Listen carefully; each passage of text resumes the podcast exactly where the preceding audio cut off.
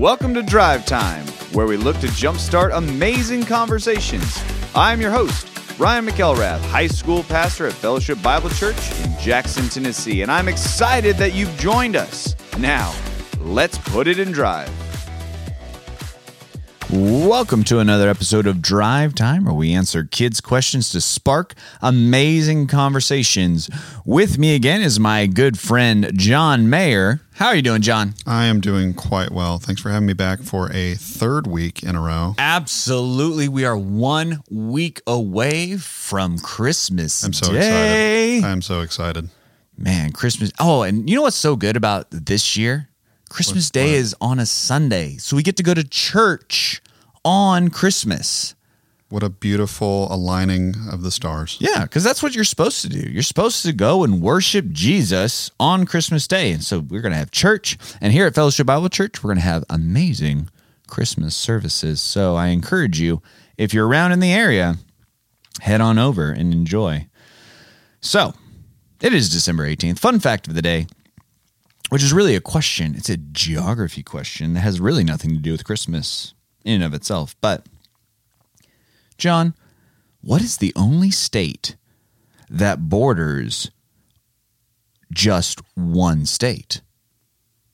Ooh.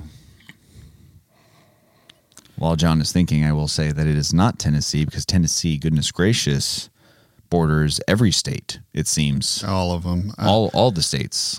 I, I'm horrible with geography, so I'm going to go with some northeastern state. I'm going to say Maine. Maine is the correct answer. Look at him. Engineer John Mayer coming in clutch with the Christmas season. He's gifting us. Ah, you see what I did there? See what you did there? He's gifting us with his brilliance. Yep, Maine is the only uh, state that borders one other state. What's so tiny? I mean, it- it couldn't border any others. No, and it's just like hanging out there on the end, the Atlantic Ocean. Barely dangling there. Canada just hanging out right there. So, hey, if you live in Maine, you know, you can head west to New Hampshire. That's about it. But if you're in Tennessee, oh, goodness gracious, you can go, again, in any direction. Anywhere. I think we also border, you know, Hawaii. That's how many states Tennessee borders. Okay. Maybe not. I don't, I don't If you so. fold the map just right, yes. if you do, and it's like twist the globe and bring it up a little bit, Sure. Hawaii is a lot farther south than we think. it is. All right.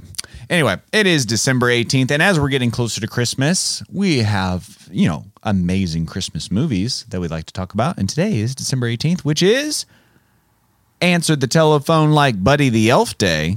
It's my favorite day. Buddy the Elf, what's your favorite color? Okay. If you were Buddy the Elf, what would your answering the uh, answering the telephone question be? Buddy the Elf, what's your favorite smell? Oh, Buddy the Elf, what's your favorite smell? And what is your favorite smell? A fresh orange peel. Ooh, mm, that is that is good. I'm gonna have to go with. I was telling John earlier. I'm gonna have to go with a fresh, open can of tennis balls. What a specific and wonderful smell. Yeah, but as soon as you hit it once, smell That's is it. gone. It's Like over. you hit It's the smell out of it, so it has to be fresh, pop, right out of the can. Um, that's a good question. I guess. I guess my question would be, Buddy the Elf, what's your favorite Christmas song? Because it's That's Christmas. fitting. That's fitting. Yeah, it's Christmas song. And then uh, my favorite Christmas song has nothing to do with Mariah Carey whatsoever. Okay, even though that's what Michael every Bublé? it's what every radio station. Any, any Michael Bublé's? No, no Michael Bublé's. What is your favorite Christmas song? Um, we're just gonna Oh Holy Night Oh, Holy Night. by so many different artists Yeah, sure. in so pick many one. different Just ways. Any of them. are all great. all the Holy Nights, as long as they as long as it's the original Oh Holy Night, like the, Right. the right word. So it's okay.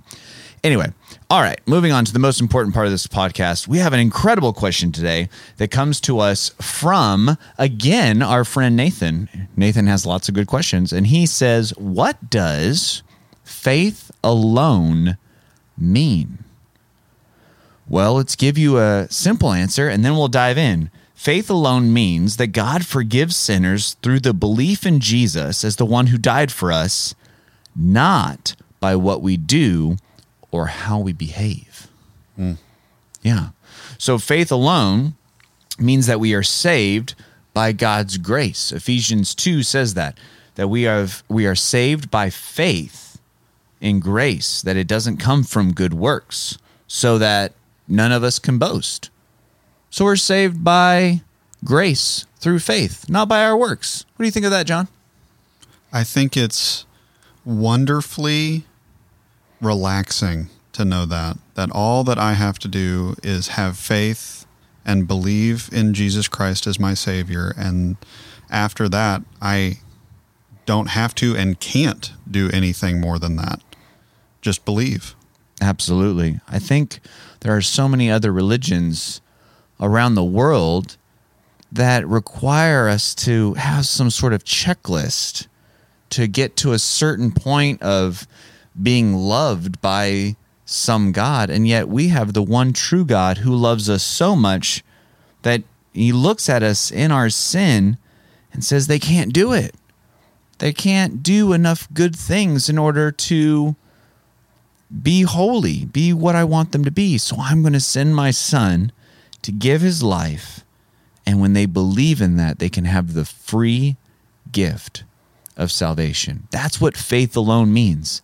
That when we respond, as John said, when we respond with repentance and faith, we get to be, we get to have salvation. We get to be one um, with Jesus Christ. It's humbling and assuring. It really is.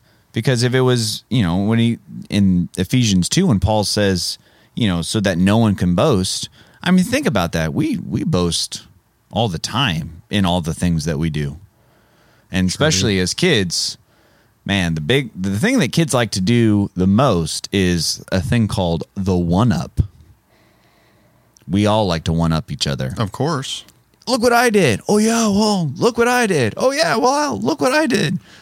My favorite one up story, John, was there was a group of kids and they were one upping each other about like how fast they would be able to fly if they could fly, which Okay. they can't fly. Let's just be Hypothetical from the start. so hypothetically, if the kids could fly, and one was like, "Oh man, I could fly so fast, I could fly around the Earth in an hour," and someone was like, "Oh yeah, well I could fly so fast, I could fly around Mars in five days," and then I had this kid go, "Well, I could fly so fast, I could fly around the sun in a year," and I had to gently point out that we all fly around the sun in one year because we all stand on the earth.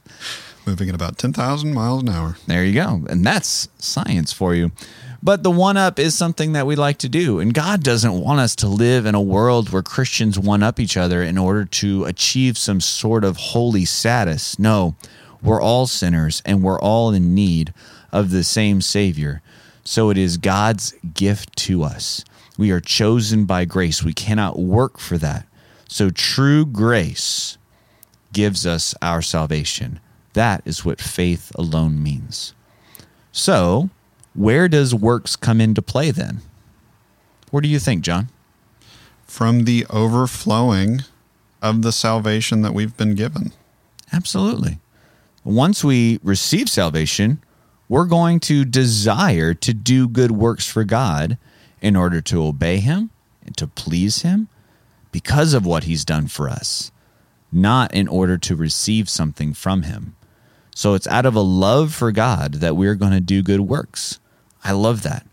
So, as a family, talk about that.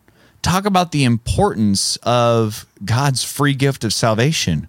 Parents, have conversations with your kids, especially if they maybe haven't made that decision to accept that free gift of salvation. And then talk about what are the things that we can do to live our lives in a manner worthy of the gospel. Like, what good works are we going to do because Jesus has given us this free gift of salvation? Have incredible conversations. Thanks again for joining us on this episode of Drive Time. I pray that this short listen will turn into a road trip conversation with your family. I'll see you next time.